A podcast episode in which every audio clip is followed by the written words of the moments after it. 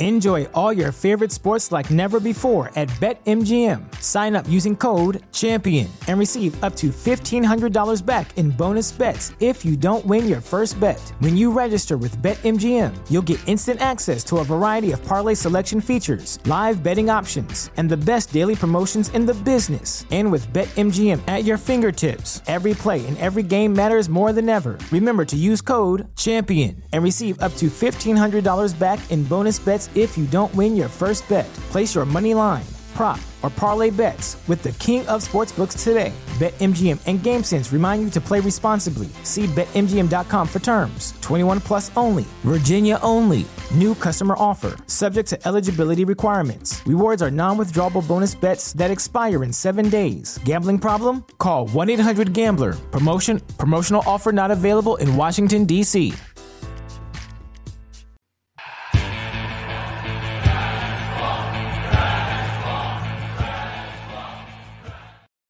Hey, everybody, welcome back. It is the Razzball Fantasy Baseball Podcast. I am, of course, Beaton, and across from me on here on YouTube, if you're watching, is the good looking Master Lothario himself. Grey, how you doing? Um, how about some more compliments there, guy? um, you know, the let's hear some more. Uh, the best dressed man uh, in fantasy baseball. what's up, B Don? Hey, not much, Grey. Uh, you know, just uh, we are here. We we both had our birthdays. Hey, uh, B Don. We... Hey, B Don. What's going on? Hey, it sounds like uh, Nicki Minaj. Um, from stripping to rapping to fantasy baseball analyst, Nicki Minaj. What's going on, B Don? Uh, her podcast would absolutely kill us. Like she, oh it's God. a really good thing she doesn't do fantasy baseball. I was thinking she would come on our podcast. uh, maybe you can make that happen, Grey. I, I don't have those connections. I don't live in LA. oh man, that would be amazing. Imagine it was like, oh my God, in Tout Wars this year is Nicki Minaj. nice. we, we, we kicked out somebody that nobody's ever heard of, and we put in Nicki Minaj. I think it'll be a good good swap.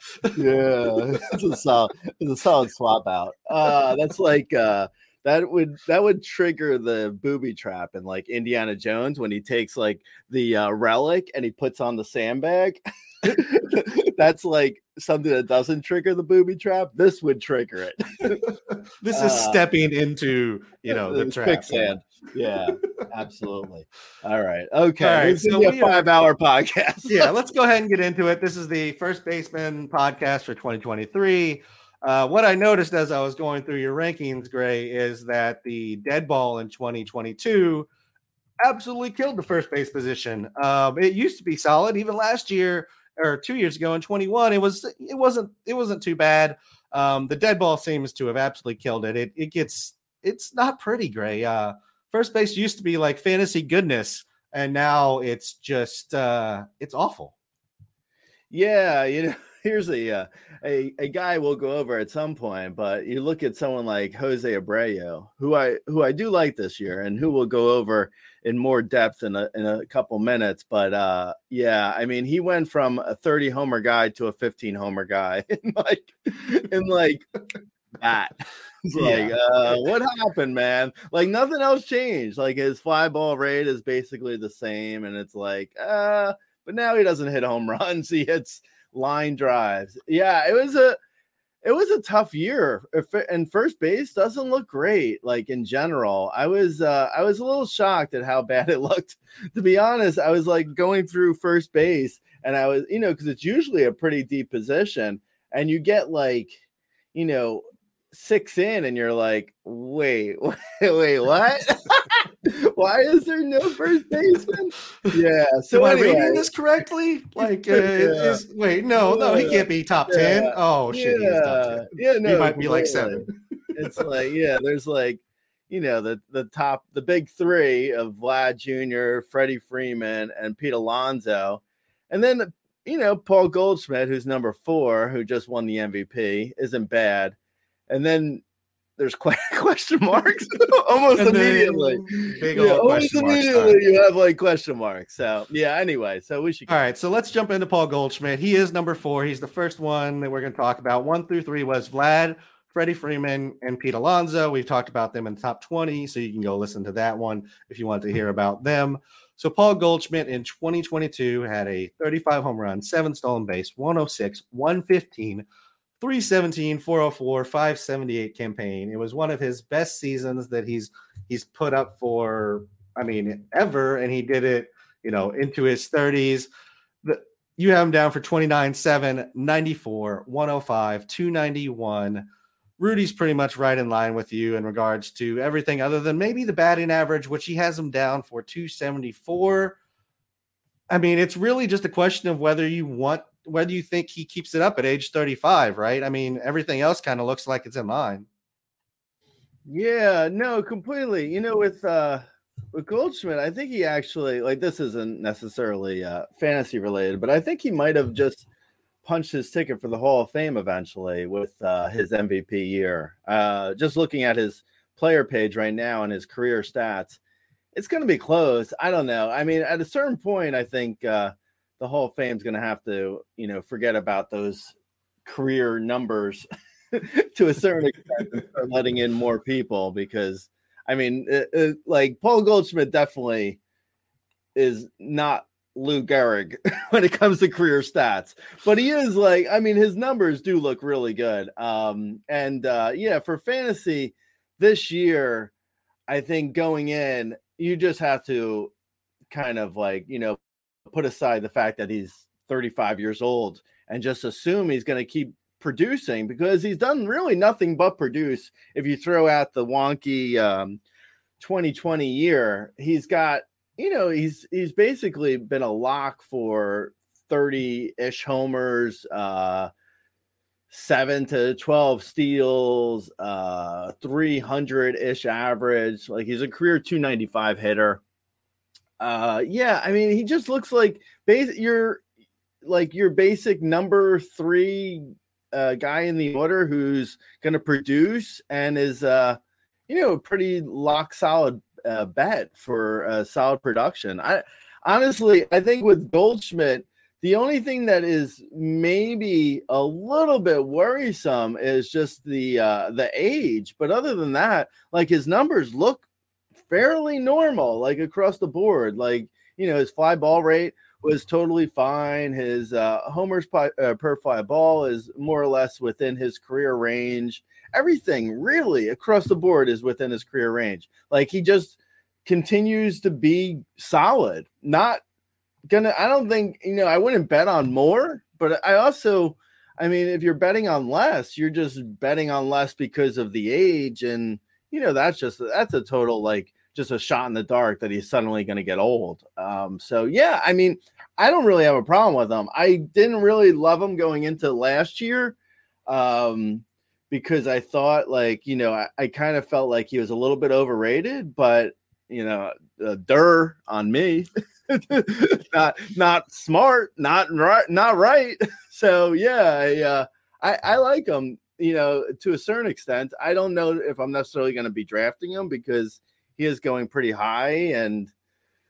I don't know if I'm gonna, you know, I don't know if I'm willing to pay the price necessarily for him, but if he's there, at eh, a decent, you know, I don't know, where's he going overall? I'm guessing like 30, uh, 30, 30 ish yeah, overall. He's going, he's going 28 right now. Right. Okay. Yeah. So you gotta like, and that's the kind of thing, like, you know, not to give myself, uh, not to totally hedge my, uh, uh, hedge what I say and and to give myself a buy on everything I say. But if you're gonna get Goldschmidt, you really have to have the right draft pick. Like you can't have like you know, like if you're in a position where you're taking, you know, Vlad, Freeman, or Alonso, then Goldschmidt's off the board. And if you're in a position where, you know, if you're in a position where, like, if, like, say, I don't know, Tatis falls to you in the second round, if someone falls to you in the second round, then, you know, you're going to want to take th- that person over taking Goldschmidt. Like, yeah, like when you're that high up in the draft,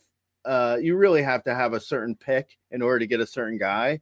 But with all that said, eh, I don't know. I probably would draft him if he fell to like 35 in the high 20s feels a little bit high, but yeah, I, I also can't argue with it. I mean, if you if you need that production, I can see it. You know, it's like I don't see anything really that awful about him, like in any of his peripherals. Yeah, I mean, if he makes it to 28 in my draft room, I'm probably gonna have a hard time passing him up because we're talking about that ADP. There's probably about three to five guys in that ADP that I'm not drafting. So we're talking about the pitchers, basically, the closers, the catchers um, Freddie Freeman, I'm not drafting. Um, like those, there, there's probably five, six guys that fit those in those categories that I'm not drafting.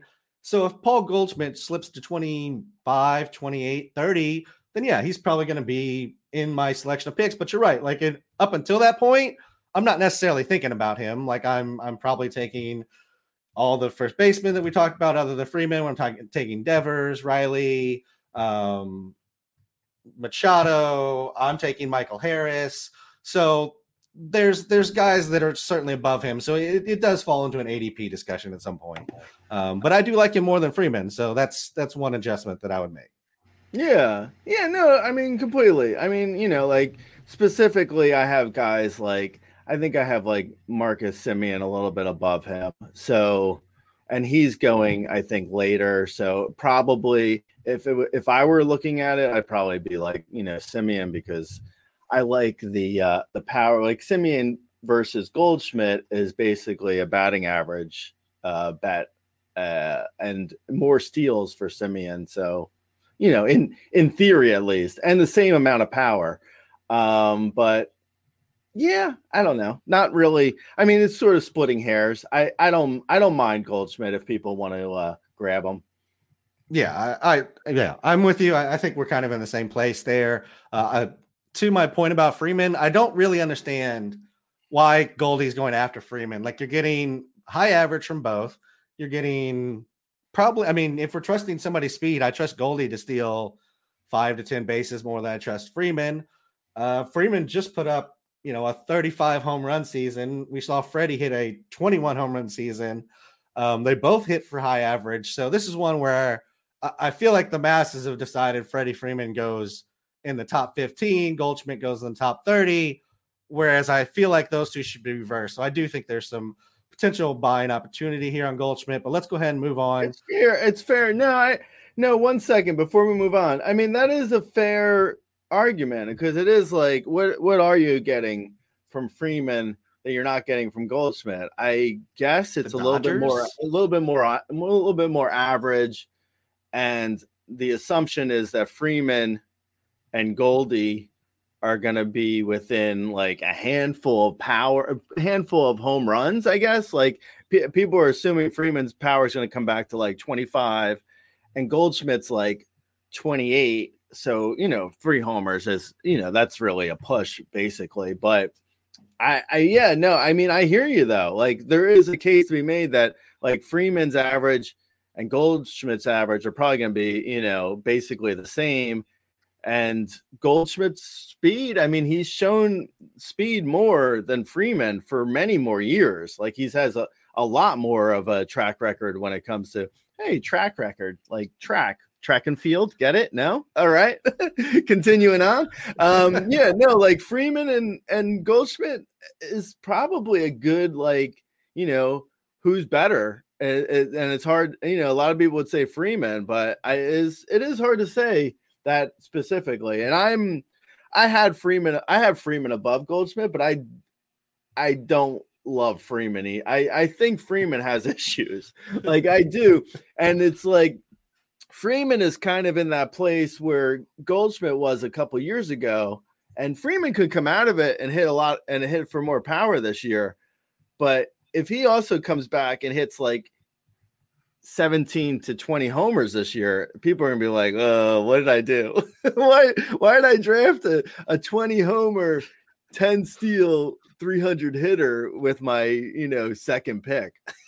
yeah, I mean, first pick in some cases. Yeah, first um, pick in, in deeper leagues for sure. Yeah. yeah. So uh, my whole goal is to eventually get you to move Freddie Freeman out of your top 40, like uh, like I have. So that's what I'm working towards. Uh, moving on to Freddie Freeman's replacement in Atlanta at number five, which is Matt Olson. Uh, in 22, he had 34 home runs. He went 86, 103, 240, 325. You have him down for 37 home runs, a stolen base, 92, 111, 246. Uh, we all, and I say we collectively at Razzball, all kind of got on board the Matt Olson train, partially because Rudy was like, no, he's moving to Atlanta. It's going to be massive. Um, if you look at the numbers, like 34, 240 is not not that bad. Um, but he's like he's going to be 30 home runs. I have no no question about that. But I have no no clue, Grey, what the hell his batting average ever is going to look like. Under underlying numbers look pretty much the same as they always have. Um, the first pitch swing rate was up, and he struggled with breaking balls. But like that changes for him every year. I don't know what his average looks like. I just know he's going to hit me 30 home runs. Yeah, I mean, I you know, I think with um Matt Olson, the thing is that he's like the uh a guy who's like has so much I mean, he has so much power, hits the ball so hard and you know, assuming the the lack of the shift helps even just a little bit, um, you know, even if even if it's just 5 points on average, like he feels like it, like neutrally because how hard he hits the ball, I would think he's a 240 hitter, just like completely neutral. Uh, what he was last year was uh, he hit 240 um, with uh, 24% Ks and uh, 274 BABIP. So if his BABIP comes up just a little bit because he does hit the ball so hard, and his Ks stay even at 24%, that's not. I mean, 24% isn't really that uh, crazy of a a strikeout rate for a guy like with his power. I mean, 245 doesn't feel like insane for like his average. You know, like you told, like you said, I project him for 246. Rudy has him for 249. I don't know. I mean, that feels like I, I mean, I hear what you're saying that like, you know, from year to year, his average kind of fluctuates all over the board. But you know, if you're throwing out 2020 when he hit 195, he's been basically a, a 250 hitter uh, for his career. Even with the two, even with the 195 average, he's he hits 250 for his career um, officially. But I mean, even with that thrown out, like I'm saying, neutrally, he's 240. Throw out the shift, and he's 245. Yeah, I mean, 245 to 250 two ish for average. I, that's, I mean, I don't think that's too wild of a, a, you know, for him. I, I don't, I don't really worry about his average that much. Uh, I do feel like he could potentially like have this huge season. Like I like Matt Olson still. I'm still a big fan. I'd probably have him. I, I, don't know if I have him ranked above ADP. I might. Uh, let's see. Matt Olson's at four, oh, he's at 45 overall as of right this second, I have him at 40 overall. You know, uh, subject to change, obviously. But yeah, I have uh yeah, I have pretty good confidence in Matt Olson to be like a 35 homer, 245 hitter with um Buku, if they if they still say it. Buku runs and RBIs. Do they say it? I don't know. I, I'm I'm not sure what the kids say anymore. but yeah, I I think uh, I think Matt Olson's like really kind of uh, underrated a little bit. I think he could have, like I mentioned in my uh, my top 20 uh, first baseman. I mean, I mentioned that I think he could have like a huge MVP type year. Like if I were to put like, you know, and I'm not saying he's a favorite to win the MVP, but if you're looking for a like dark horse MVP bet, Matt Olson like could be have one of those years where he hits 45 homers, gets 130 RBIs, 100 plus runs, and hits 260. It, it wouldn't shock me. I mean, he's really like he has immense power. So I'm a big fan. Obviously, I have him ranked pretty high. Uh, I I would be I will be drafting Matt Olson again. Yeah, I don't have any problem with drafting Matt Olson where he's going either. Uh, the average is just a little a little frustrating. Like I said, if you if you look at the last four years and you mentioned the 2020 was being weird, but like 267, 195, 271, 240. Like there's a gigantic swing. Even if you remove the 195, we're still talking like a 30 plus point swing in batting average. Um, And I, I think that's repeat. Like I think he can do it. I think he can fall anywhere between like 240 and 270. I just don't know which one it is. So it just becomes a little bit difficult as you're putting your team together. And I probably build in a little bit more average later um, than maybe I would have last year drafting Matt Olson. Yeah, that's fair. All right, moving on to number six, which is the next tier, uh, the third tier, happily in the puzzle aisle of a toy store. Nate Lowe, Nathan- sorry, Nathaniel Lowe. Uh, last year he went 27 and 2, 74, 76, 302, 358, 492. You have him down for 26 home runs, five stolen bases, 86, 94, 277. Rudy has him down for pretty much the same numbers. Um, I mean, he just he, he got more aggressive last year and it worked out for him. Nate Lowe is kind of one of those guys you either believe in or not this year. I feel like. Yeah, you know, and uh, I I I do have more trepidation with him ever since I heard that the Rangers were using a bouncy ball uh, at home. That you know, it's not not that his uh, his home and away splits were. I don't I don't think they were insane, but I do think it's uh you know it's a little it's a confidence booster when the ball's bouncing off your bat a little bit better when you're uh, when you're at home. Um, he's actually he hit better in away games uh, mm-hmm. for power at least. Um, yeah, I, I mean I think you know I went into uh, you know I go into each player really trying my best to just like uh, look at what they should do uh, without taking too much into consideration what they just did uh, and you know putting aside recency bias but um, yeah he got more aggressive and it worked for him. Like it worked really well. I mean his contact in the zone went up his uh, contact outside the zone. It's all like like his o swing and his um it, it went from 22.8 uh, to 30.5 like that to me says aggressive and it also i mean you know on the downside if you want to be negative the uh the thing is like if you get really aggressive with balls outside the zone you start making weak contact because you're hitting pitchers pitches and it's not great. But i you know it worked for him and I, at 26 years old it feels like he's come into his own. I was kind of surprised that i was the only one really or maybe I'm not, but I, I feel like I'm trusting him more than most because his ADP, like he's going way after like, you know, uh, Vinny, uh, Vinny Pasquetti and Jose Abreu, uh, you know, uh, Nate Lowe's going after those guys. Mm-hmm. Um, which is like, and I don't necessarily dislike those guys. I'm just saying, like, if you're going off of last year and his peripherals alone, not just like yeah, I mean his numbers look good. I mean they look like uh, numbers of a guy who just broke out to a certain extent. Again, you know, it's a little bit worrisome about the bouncy ball thing, but he wasn't terrible on the road, so you know, try to try to overlook it a little bit.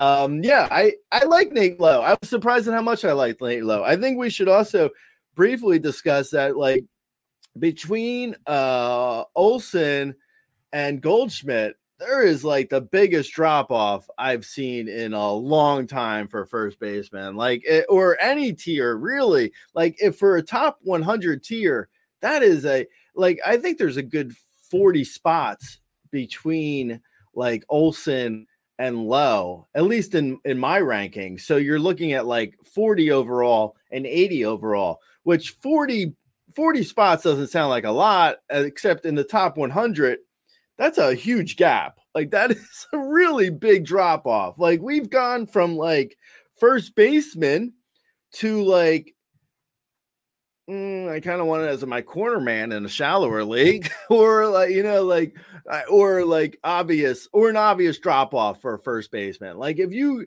like if you're drafting Goldschmidt or, or Olson, and your league mate drafts Nate Lowe, and you're looking at the two teams, you're going to be like, yeah, the guy with Goldschmidt's got a better team. it's just better. Sorry, I don't know what happened to your team. I don't know what you did with first base, but you kind of punted. It's like, what? I didn't punt. I drafted a guy at 80 overall. Like, yeah, I don't know. And Nate Lowe's okay, but is Nate Lowe Paul Goldschmidt? ah, I don't think so. I'm not. I'm coming back with a no. He's not. So, yeah, I like uh, I like Nate Lowe a decent amount, or Nathaniel Lowe, excuse me.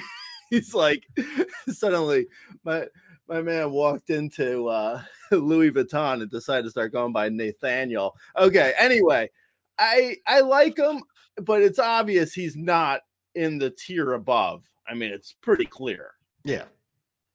Yeah, I, I, agree. And and to your point about the ADPs, I mean, the players going around Matt Olson are like Randy Arozarena, Jazz Chisholm, uh, Cedric Mullins. So like guys that are, you know, borderline first rounders still going in that area. Whereas the guys going around Nate Lowe are like Byron Buxton, Tyro, Ty, Tyler O'Neill, uh, Seiya Suzuki. So like guys you're hoping bounce back. Like that's the difference in ADP cost between Olson and Lowe. And you're right, that's like the craziest split I've ever seen at first base specifically, and really like among most positions. Catchers always kind of top heavy, but like most positions work themselves out a little bit better, slow or yeah. more slowly than that. Yeah, um, no, exactly. Yeah, more of a more of a gradual decrease versus this giant jump down. Mm-hmm. Yeah. So moving on to number seven, Jose Abreu, he's off to Houston, and also the poster boy for the first base dead ball death by uh, death by lack of home runs. Last year, he had 15 home runs. He had 85, 75, 304, 378, 446. You have him down for 26 home runs this year, 83, 109, 273. So you clearly like the move back to Houston here. Or I do. Yeah. No, I am. I'm a fan. I like Jose Abreu. I think uh I think he's probably, you know, um like it, it like it, honestly, it's going to come down to like this is going to be a make or break year for sure. Uh for um well, definitely for Fernando Tatis Jr. I don't know why I thought of that, but I just keep thinking of Tatis. Like I wake up in the middle of the night and sweats. Like holy crap! If Tatis is not good this year, like it's the end of his career.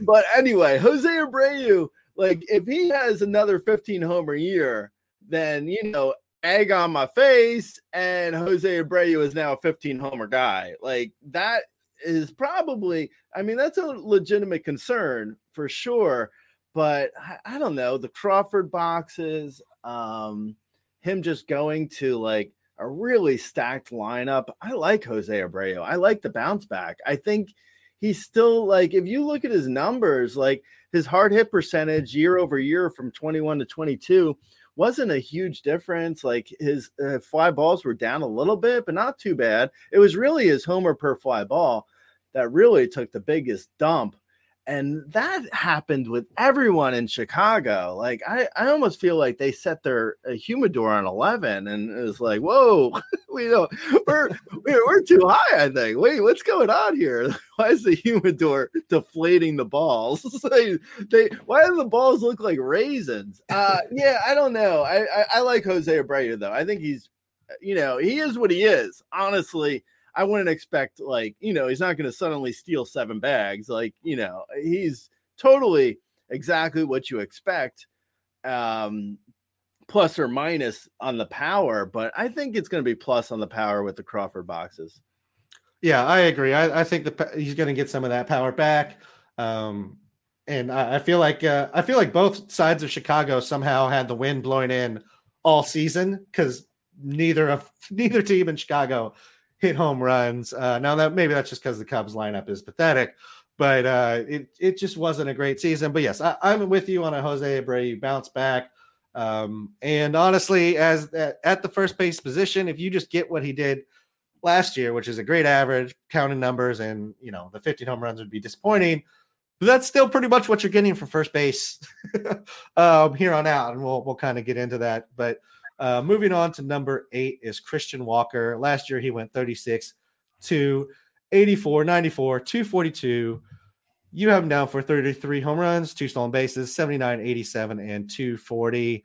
Uh, Rudy has him pretty much in that same area, but he has him uh, slightly down on the rank as he has him down at 16th among first basemen. So it's not really that the numbers disagree that much. Uh, you have a few more homers, but just uh, I feel like Rudy has some other guys, um, you know, projected a little bit better. Yeah, no, I think uh, you know, I I am probably giving him a little bit more uh, credit on average. I would guess if uh, if I had to guess why my ranking has him a little bit higher than Rudy's ranking. Um, yeah, I mean, I don't know. I think uh, you know, I think with Christian Walker last year, like he's really, I mean, he's old. He's uh gonna be 32 in March. Um, I think he's probably, you know, if anything, he might only have like another year or two. Uh, you know, because he just broke out so late. But the power looks real. I mean, everything looks like legitimate. I, you know, I I like I said, I go into this looking to see if you know anything looks like odd in his in the numbers, and the numbers looked pretty much as they, as they should. I mean, it looks like his fly balls and his homer per fly ball they look relatively within like career norms. It was just you know it was a, a really excellent year for him last year, and I don't really see a reason why his power should like suddenly drop off. Um, so you know, with that in mind, yeah, that's where he ended up ranking for me. I didn't really, I mean, I honestly was kind of surprised he ranked as high as he did, but I don't know. I mean, if you look at his numbers, like uh say 32 homers, two steals, and uh what 240 I have him for that versus like Nate Lowe, who I have for 26 homers and 275 ish, and maybe, you know, five steals. Uh, I don't know. It's essentially, I, I, mean, okay, 30, 30 more points on average, I guess, is, you know, I mean, I, I do have Nate Lowe above him. So obviously I, I had, you know, I had that. Uh, but yeah, I don't know. The average is more or less doesn't 240 average it's not like he's giving you a 190 average i mean the career the uh major league uh, average across the the league is like 243 or something i mean it's just you know i mean no one hits for a good average so i don't know i mean christian walker uh, again i mean is not like the most exciting but you know, I was uh I probably am the lowest on the next guy, so I guess we should move on to him. Yeah, and I will say for you and you and Rudy's disparate discrepancy there, it seems like it's the home runs. You have him down for 33, Rudy has him down for 25. So that seems to be the biggest difference between the two projections. Um, and I will say, like, he's been very erratic in his power. Like, he, he had the 29 homer season in 2019, the shortened 20 season, he had seven, which would have prorated out to like low 20s. And then last year in 115 games, he had, or 2021, he had 10. And then he had 36 in 22. So, like, it's just been a little bit erratic in, in regards to the power. So, I can see where Rudy's coming from. He just doesn't give him that that 30 plus guaranteed. Um, I, would probably have him over 25. So I'm probably right in the middle of you two. Yeah, that's fair. All right. So moving on to Vinny P. Last year, he comes up 72 games. He had 10 home runs. He had a stolen base, 25 26. He hits 295, 383, 450. In AAA, in 73 games, he had 18 home runs, three stolen bases, and hit 277. You've got him down for 27 home runs, a stolen base, 71, 82, and 279. And as you mentioned, he does have a little bit of helium. Just, you know, anytime there's a, a prospect that comes up and hits well, they they just get that that draft helium the next year a little bit. I don't feel like it's out of control on Vinny, but what I mean, as you mentioned, you may be among the lower people on him in the in the general industry. Yeah, you know, and I was kind of surprised. Um, I didn't really, I didn't think I was going to be that low on him uh, when I was like doing my rankings. But yeah, people are really high on him, really, really high. Like even if you take me out of uh, out of the picture and you look at like projections of like 25 homers, two steals, 278 average. Uh mm, I mean, it's fine. Don't get me wrong. Like that's fine, but people have him like he's the he's a uh eh, eh, what is he? The sixth best first baseman according to ADP. So he's right after Matt Olson. Like I don't know. Is is that is 25 homers, two steals, 278 average in a a Royals lineup. I mean, you know, I don't think the Royals are terrible, but they're not. They're not. They're nowhere near the Astros. Like if you were to just take, so if you just take uh, no one else, but you just take Jose Abreu and Pasquantino, um, uh, Vinny. If you were to take Pasquetti and Abreu and put their numbers back to back, Abreu is going to beat him in average he's gonna he's gonna they're gonna they're basically the same for speed. Vinny doesn't have any real speed. And then so you look at runs and RBIs. Is there any way? So Abreu beats him in average. Is there any way Abreu's not going to beat him in runs and RBIs? I mean, it doesn't seem like possible. It really seems impossible for Vinny to beat Abreu in runs and RBIs. So right there, you have three categories alone where Abreu's better and steals where they're the same. So that so your final category is homers. So people are saying Vinny has so much more power than Jose Abreu that he's so much more valuable than Jose Abreu to be drafted higher than him. And Vinny Vinny has 10 homers in his career, his major league career. I mean, I know he's got more power than that, and that was only in 72 games, but still, I mean, it wasn't like in a half season we saw like 20 homers and he looks like he's headed for a 40 homer season. I mean, that is not the case here. So I don't know. I mean, honestly, I wasn't expecting to be the uh the low man on the uh Vinny Pasquantino uh totem pole, but apparently I am. Yeah, I mean, I, I think I'm kind of with you, and that's that. You know, I, I really wanted to to be high on Vinny P because he, he, is a great hitter. I love him as a baseball player because you know he he plays great defense. He he doesn't strike out. He takes his walks. Like he's a great baseball player in real life. For our game, I don't know if it all translates. Like I, I don't even know if I believe that he hits your marks that you've given him, which uh, you know respectfully seem uh, you know low compared to the general consensus. Like we said. Um, I just don't know if it happens. I, I kind of get like, like if you take what Alex Bregman has done like the last two seasons and and give him a little bit more on average, like I feel like that's what Vinny is. Like he's and he's put him and put him in and put him in the worst lineup. Yeah, and stick him in a in a terrible lineup. Like that's what you're getting with Vinny. I I just don't know that it's it's gonna quite provide the breakout people are looking for. Now, if he hits 30 home runs and it's you know 300 this year, then I'll I'll eat my words and I'll I'll be completely wrong.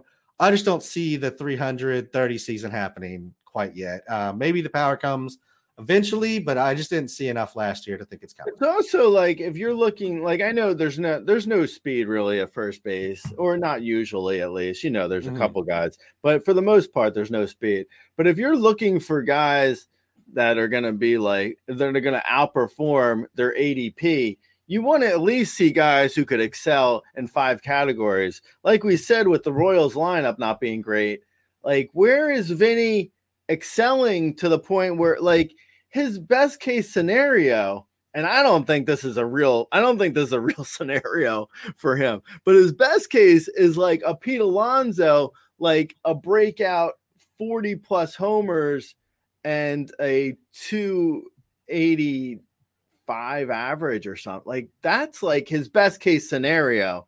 I don't think that's a real. I don't think that's really and anyone's like that's like a 1% chance of that happening. Like I don't think that's really going to happen. So like what is people's like where I, I feel like Bregman's not a bad comparison because like that's probably like the best case scenario for uh Vinny. And then that case scenario is like kind of like eh, it's okay. I mean, yeah, and I'm not talking about the like 31-10 Bregman. I'm, I'm talking about like last year, like 23-1.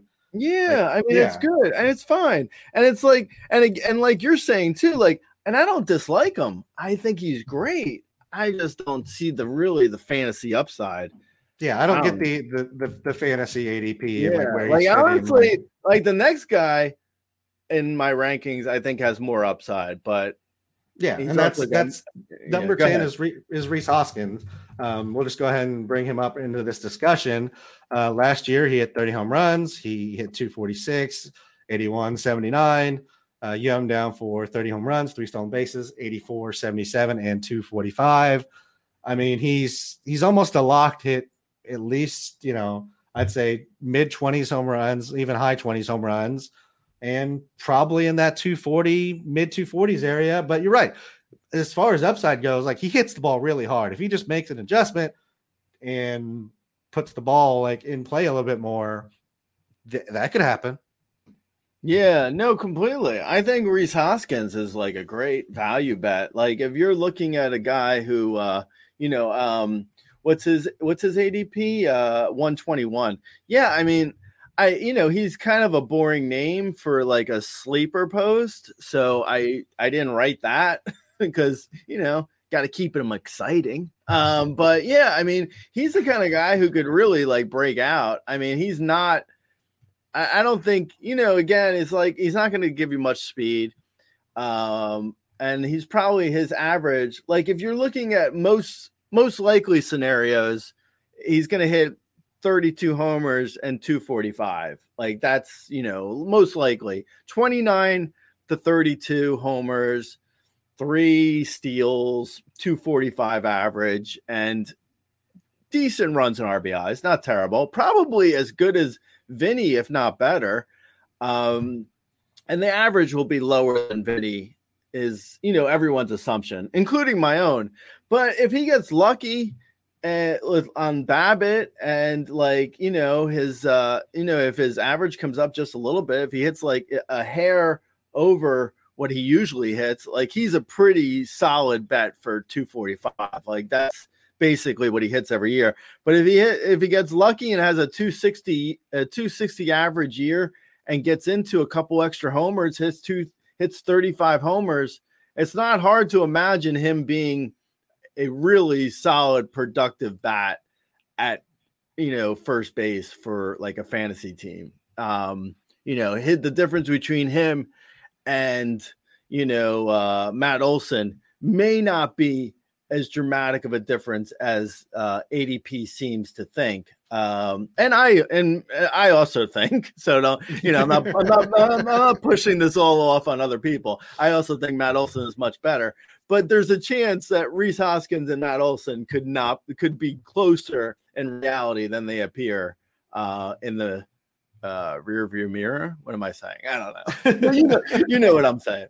Yeah, but I mean, you're you're right because we're we're essentially talking about a 30 home run, no speed, 245 hitter, and that's essentially what Matt Olson was last year. Olson obviously has a little bit more power, I feel like, or at least has shown a little bit more power, and he has definitely shown a little bit more average. But like their lines at the end of last year, pretty close. So I, I agree. I think that there's there's maybe some additional value here to be had compared to taking Olson as a top, you know, 40 player. Yeah, and I no, and I do, and also uh, like if you're looking at like uh, and uh, at the end of the day on the player rater last year, uh, Matt Olson was at six, and Rhys Hoskins was at ten, uh, but only four dollars separated them, and between Matt Olson like Rhys Hoskins was the uh, the sort of the next tier down from uh, the in the first baseman at ten overall for first baseman. Uh, Matt Olson was at six overall for first baseman, but they were. I mean, that's pretty close. For four dollars isn't like that dramatically uh, different. Like there's you know it's like the uh, the difference between like um, I don't know, say Christian Yelich and mm, Tommy Pham, uh, Ryan Mountcastle. Like I'm, I'm, I looked at a fifteen to eleven dollar uh, difference on the player rater. Anyway, it, it, Hoskins and Olson are probably in the same breath when it comes to uh, production, but on ADP, you got to pay like seventy dollars, uh, not 70, 70, uh, 70 spots in ADP better for Matt Olson. So you have to, uh, you know, you have to draft him like six rounds earlier than Rhys Hoskins. So yeah, there's value to be had with Rhys Hoskins. He could be a sleeper if he wasn't like, you know, kind of boring to talk about, even though we managed to talk about for 45 minutes. So there you go.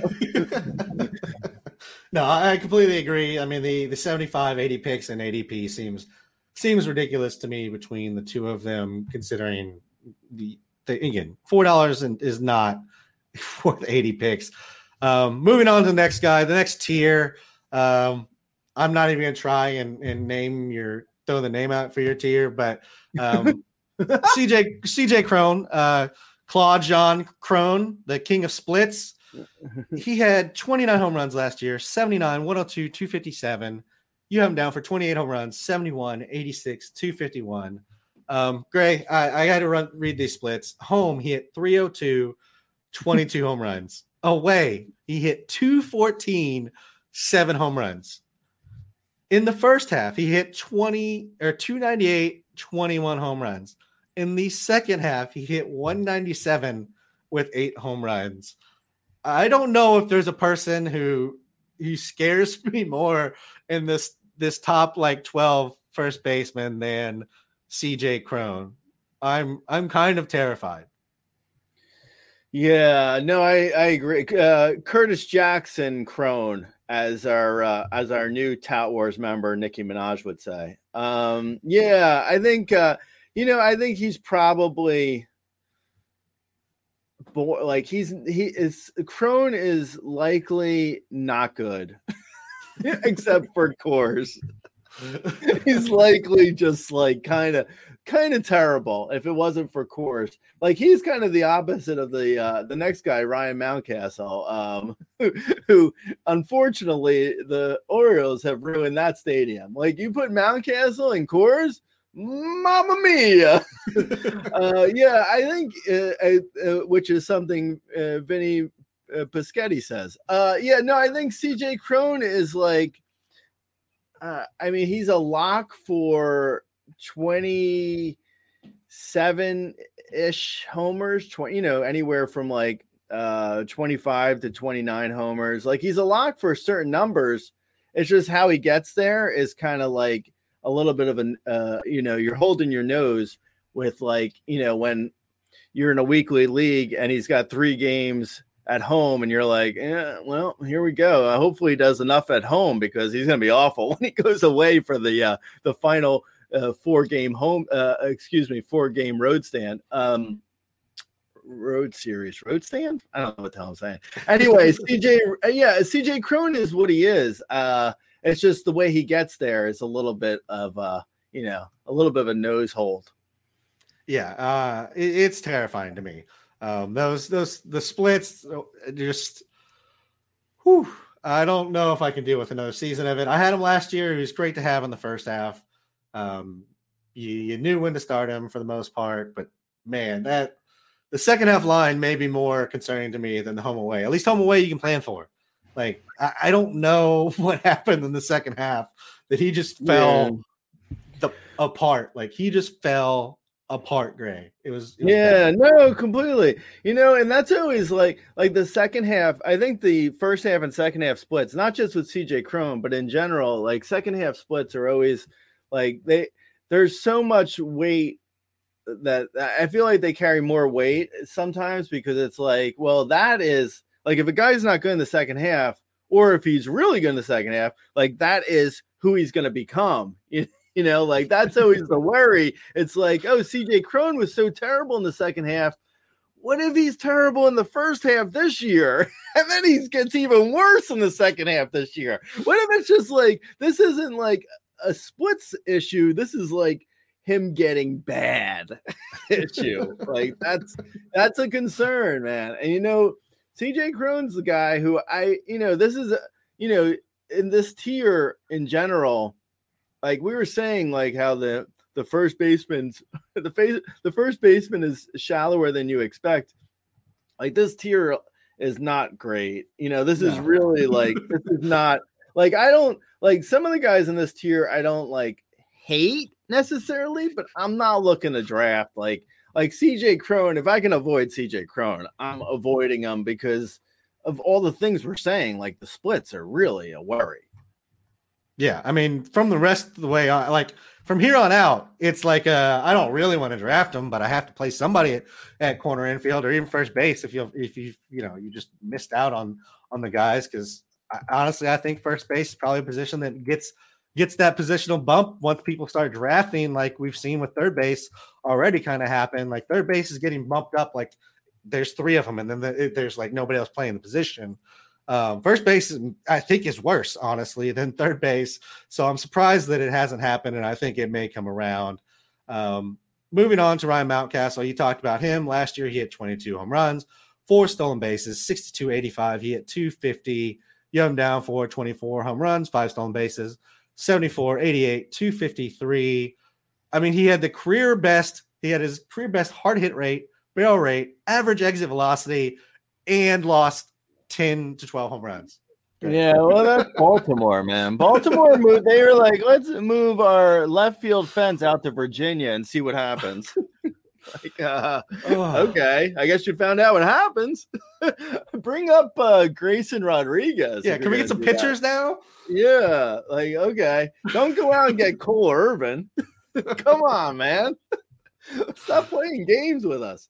I you know I love Ryan Mountcastle, like you mentioned. Like I like his peripherals look amazing. Like he looks so good. Like yeah. if he was in Cincy last year, his expected homers was 40 homers. Like Mountcastle looks awesome. Yeah, get him out of Baltimore.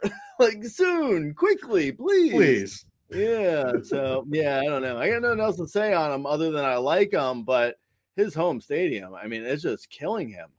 It is. It's absolutely brutal. Um, you know, I guess the one hope is, and I'm I'm trying to pull it up right now. Maybe, maybe it's time for his contract to be up, and he can finally get traded out of there. Um, oh, he yeah. just started arbitration, so no, he still has like three he's years. Not going. he's not going. Yeah, they're gonna they're gonna give him. They're gonna contest every arbitration. He ain't going anywhere for a while. Yeah, so uh, moving on then, since he has no hope of, of getting out of, of, Baltimore and Camden Yards. Moving on to number 13 is Andrew Vaughn, another person who fell victim to the White Sox no home run thing. Um, 2022, he had 17 home runs. He 60, 76, hit 271. You have him down for 18 home runs, 73, 82, and a 264 average. Um, in the first half last year, I I kind of thought he was moved like it was it was breakout time. He was hitting 301. He had 10 home runs. In the second half, he hit 234 with seven home runs. So the power really didn't drop, but when the average dropped 70 points, uh, not not great. Um, and and I will say the White Sox as a team seemed to kind of phone in the entire second half, so they wouldn't have Tony in the uh, in the dugout come this year. But what do you have on Andrew Vaughn? I feel like this is a guy that I could be, talk myself into being drafted because at least he brings some upside. Like at least there's still that that hope of of something to happen here. The uh, you know, maybe instead of a humidor, the White Sox are using one of those like uh, cryogenic freezers. well, did anyone see? This is more out to the uh, general public. Did anyone see if like when a White Sox player hit the ball squarely, if the ball shattered? anyone did anyone notice that this year? Flake off a little bit. yeah, just like the ball just shattered like a snowball. It was just like, whoa, what happened? That doesn't seem normal. Uh, yeah, I don't know, man. It's uh, sun's up, sun's up. Chicago. That's another thing that I, it's going to be interesting to see because, like in general, like you mentioned, like Wrigley too played um really like a pitcher's park, which it doesn't usually. Like it seemed like the the wind was blowing in in Chicago like every home game for both every, the White on both sides. Yeah. yeah, for both sides. It doesn't really make sense. So it'll be interesting to see like what happens this year. Like if the stadium, if both uh, Chicago teams bounce back with power, or if it really is because of like you know, humidor, like, you know, jokes aside, like if it's a, a humid climate and you put a humidor in there, you are going to reduce, um, you know, offense. So that, I mean, it could be, I guess, you know, it's, po- it's possible something weird is going on with like the, uh, you know, with the humidor and the balls. And I don't know, man. It is bad though. And Andrew Vaughn doesn't look like he doesn't look anywhere close. Like I remember when he got promoted originally, it was like, oh, he's going to be a 30 homer, 280 hitter.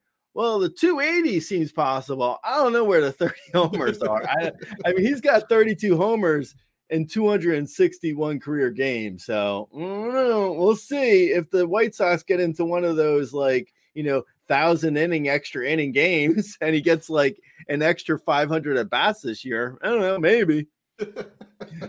yeah, still waiting for that that 60 raw power that we were told about to show up. Um, again, I think it, it can. I just don't know. I don't know if it's going to happen now or in three years when he, you know, the White Sox trade him or never. I, I honestly don't know. Um, so I, it's again, I, I can talk myself into a breakout here. So I, I, probably like him a little bit more than some of the other guys that we're going to talk about rest of the way out. But I, I also don't feel very strongly about a projected line for him either. Yeah. Moving on to our next guy, that's Ty France. Last year, he had 20 home runs, 65, 83, at 274. You have him down for 18 home runs, 73, 79, and a 271 average. Um, and for Ty France last year, there was pre wrist injury and after wrist injury. Pre wrist injury, he was hitting 316. He had 10 home runs. After the injury, he hit 232 with 10 home runs. Um, so the average just bottomed out as soon as that wrist injury happened. Wrists are always a little tricky. You never know if they've actually recovered or not. Um, it kind of looks like you're taking the middle ground, though. You're not necessarily putting him at the 300 hitter we saw, and you're also not putting him down at the 230 hitter we saw. Yeah, you know, and in general, like with first base, I, have realized something that like there's like it used to be the average first baseman was like a 30 homer 270 hitter. Now they seem to be like 20 homer 270 hitters, which is like really not good. it's not it's not it's not great. I, I mean, I don't know, man. Uh, dead ball really has done wonders like, like in the in the nineties, it was like, wow, everyone's hitting sixty homers. Now it's like, I wonder if he'll hit fifteen. uh, yeah, I don't know. Like like you mentioned, the power was the power was fine after the wrist injury, right? So mm-hmm. yeah, I mean, so I think the wrist injury was like it's probably not that big of a. I, I mean, uh, wrist injuries are always a little bit scary, but I think he's probably fine. Like I'm not, I'm not that concerned. I think the, uh, you know, my my biggest concern with him is just that uh, Seattle's terrible park for power. He hasn't ever shown to have real power. Like he's a line drive hitter, so I mean, if he goes, you know, if he goes and hits like 18 homers and 270 I mean, it's okay, I guess. I mean, if you yeah. got to twist my arm, it's it's okay. I mean, it's fine. It's not really that exciting. Um, sort of like, I mean, Andrew Vaughn and him are like, you know, they're they're separated by um, what you call it. They're they're separated by uh, in in ADP that is they're separated by about thirty uh, spots, which is I guess only like two rounds, but still Vaughn is way above Ty France. I don't know. They they feel like exactly the same to me. I, I mean, I guess that could be uh, uh, nitpicking on whether or not uh, Ty France is really uh, the same as Andrew Vaughn, but it feels like the same, even yeah. though in ADP he's much he's he's a little bit later. Uh, and for you know the the wrist injury too, his uh, his BABIP was way down in the second half. So maybe that accounted for something. I don't know. His hard hit was probably down too. I didn't I didn't look to see if it was. I'm sure it probably was. But yeah, I mean yeah, he, he's an 18 18-ish 270 hitter, hopefully. Yeah. it, it's fine. Yeah, it's fine. That's that's kind of kind of what I was thinking. I mean, he's kind of in that area. Maybe he gives you that that batting average. Um, that that may be the one area he can kind of you know be a plus guy for you. Um, but to your point about ADP, like his line's not that different than Vinny P. He's going 90 yeah. picks later, Grey. Right. um, I don't I don't know. It's just how first base works. Like I keep saying these things, but it's really just how first base works. And like and, and I think the main reason Vaughn's going before France is just, you know, that what I said, like there's still potential for Vaughn to show us something. Like Ty France at best is going to be like a 320 home run hitter. Um, right. And that's like the upside. Moving on to your next tier, number 15, Jose Miranda. Last year in 125 games, he hit 15 home runs. He had a stolen base, 45, 66, 268. You him down for 22 home runs, one stolen base, 79, 90, 283.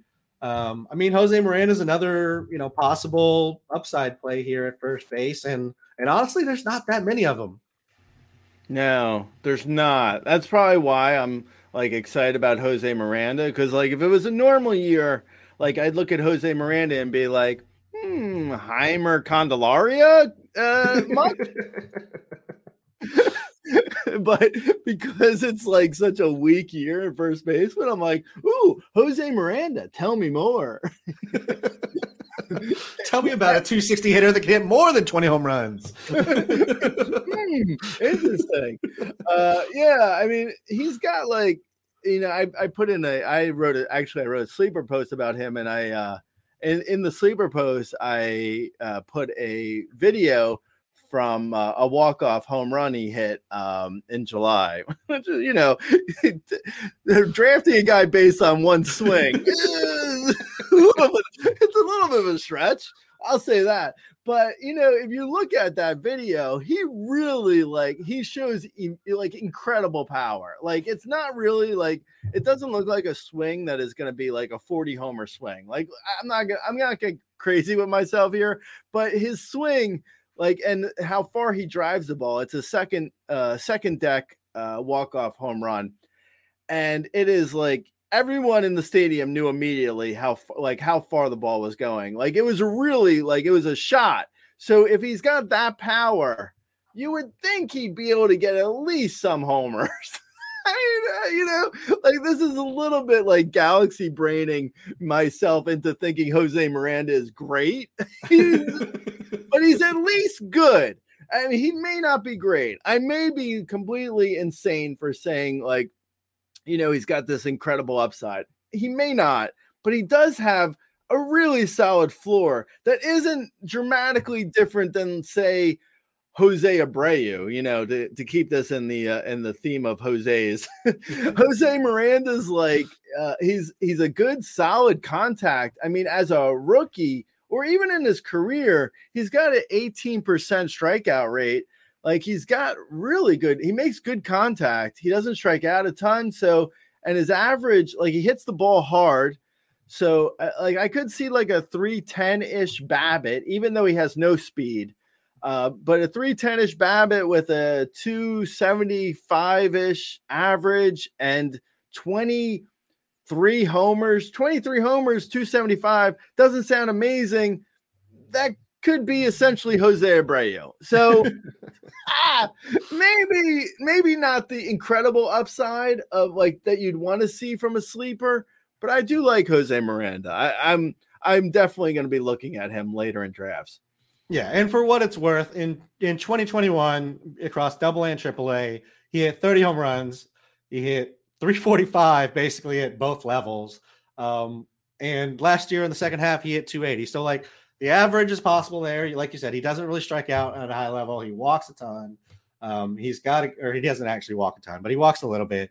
Um, he he does make contact a lot. I will say maybe the one thing that held is holding his power numbers back is he seemed to kind of hit a lot, a lot of like toppers last year where he just the breaking ball broke broke more than he thought and just kind of clipped the top of it hit some hit, hit some weak grounders. So if he can figure that part out, I do think there is some upside on the average and, and even then the home runs potentially because um, I do think he has some untapped power that we can potentially see. Uh, I'm not projecting him for 30, but I, I think that's not out of the realm of possibility. Right. Yeah. And with the 30, thankful, I mean, his floor on his average should be pretty solid. So, you know, at worst, he's Andrew Vaughn. Mm, not great, but I, I, that's at worst. At yeah. best, at best, he could have power upside. Yeah, I mean, there's there's really no reason he couldn't put up like a what CJ Cron did last year, plus maybe some average. Like that, that's very yeah. much within the realm of possibility. Yep. Um, Rowdy Tellez comes in at 16. Last year, he went 35 home runs, two stolen bases, 67, 89. He hit 219, 306, 461. Um, 22 home runs at home, 13 away. Not not the best split that you want to see. Um, but you have him down for 36 home runs, one stolen base, 71, 91, and 251. And uh, the note that I made here is uh, who the hell is Rowdy Tellez? Like he's had a 314, a 283, and a 219 average season. He's had 21, 11, and 35 home runs. His K rate has gone anywhere between 28% all the way down to sub 16%. Um, like I was, we were talking about like players that baffled me. CJ Cron, one of them, like that baffled me earlier. Like Rowdy Tellez is maybe the most baffling player to me on this entire list. Like it is absurd. I don't understand like where, like who he is.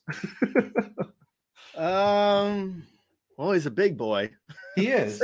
we'll say that. he's a big boy. You know, that is for actually, sure. The uh, most people I think are. uh I've seen Corey Seager. Um, I think I've seen Rizzo. I've seen a, I've seen a, a, lot of the same names for like the shift ending and how much uh, and how much better certain players could get. I don't think I've seen a lot about Rowdy Tellez, but I think he could really be a benefit a benefactor of the shift ending. I think there's a good chance, like, because he hits the ball really hard. So who he is is a guy who hits the ball hard, and you know he's like a, a and he runs like a bowling ball. if a bowling ball had legs, I, I, he's just like you know. I think he's a, a thirty homer. 250 hitter like i i really think like i i don't think he's necessarily like uh a guy who's going to like maybe like he's not going to find speed obviously.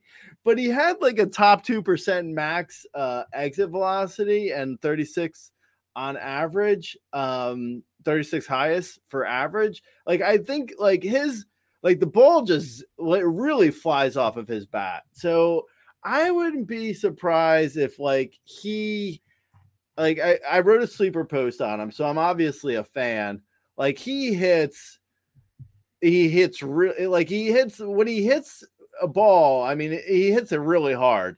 So you would think with the shift ending, like I I feel like he's getting like forgotten about like the guys who could potentially have like a huge uptick in value for like with the shift gone. Like I think he could be a surprise, like really good on average, and he's going to hit for power. I, I don't think the power is going anywhere. Like you said, there was some shift, uh, some split issues, but I mean, if you just look at his peripherals, like he hits the ball in the air a lot.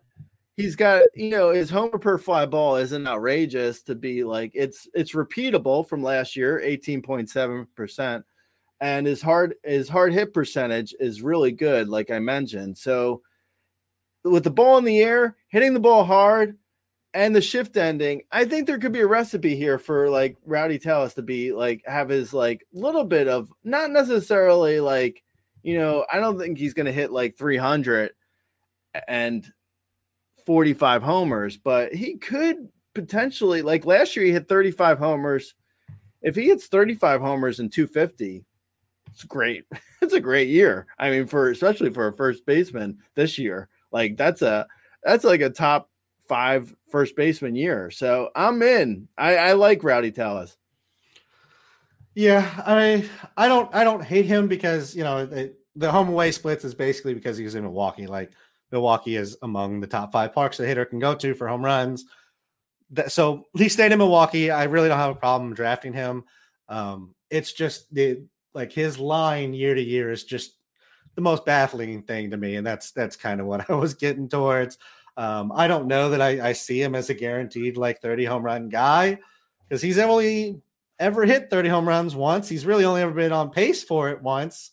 Um, I, I just, uh, and again, maybe it's just getting from Toronto to Milwaukee. Maybe it's strictly a ballpark thing, and he's, you know, the, the poor man's CJ Cron, or maybe the exact same thing as CJ Cron.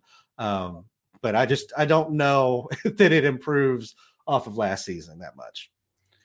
Listen to the first base rankings podcast where we compare everyone to CJ Cron, CJ Cron, Eric Hosmer, you know, all the all the uh, Rhys Hoskins and Matt Olson. Everybody's compared to those guys. Um, moving on to the next guy, number 17, Anthony Rizzo. He's back with the Yankees. Last year, he had 32 home runs, six stolen bases, 77, 75, 224, 338, 480. You have him down for 29 home runs, seven stolen bases, 74, 78, 226. So you pretty much have him in line with what he what he did last year and and kind of what to expect, I think, at this point in his career. Yeah, definitely. I think also isn't like I think his shifts uh, uh shifts his splits are uh his splits are I think bad, but they're always bad. I feel like he's always like he takes a dump in the second half. that's the uh, that's a technical term for what he does. you'll you'll hear that often. Oh, he's taking a dump. uh yeah, I mean he I mean he is basically at the end of the year his second half uh, this is going on a couple of years now where he hasn't had a great second half. It wasn't just last year. Uh, previous years he didn't have a great second half. But I think if you're looking at like um, his numbers, like at the end of the year, they always look relatively the same. Uh, I think also with like ADP, he's not. I mean, I, I don't mind him.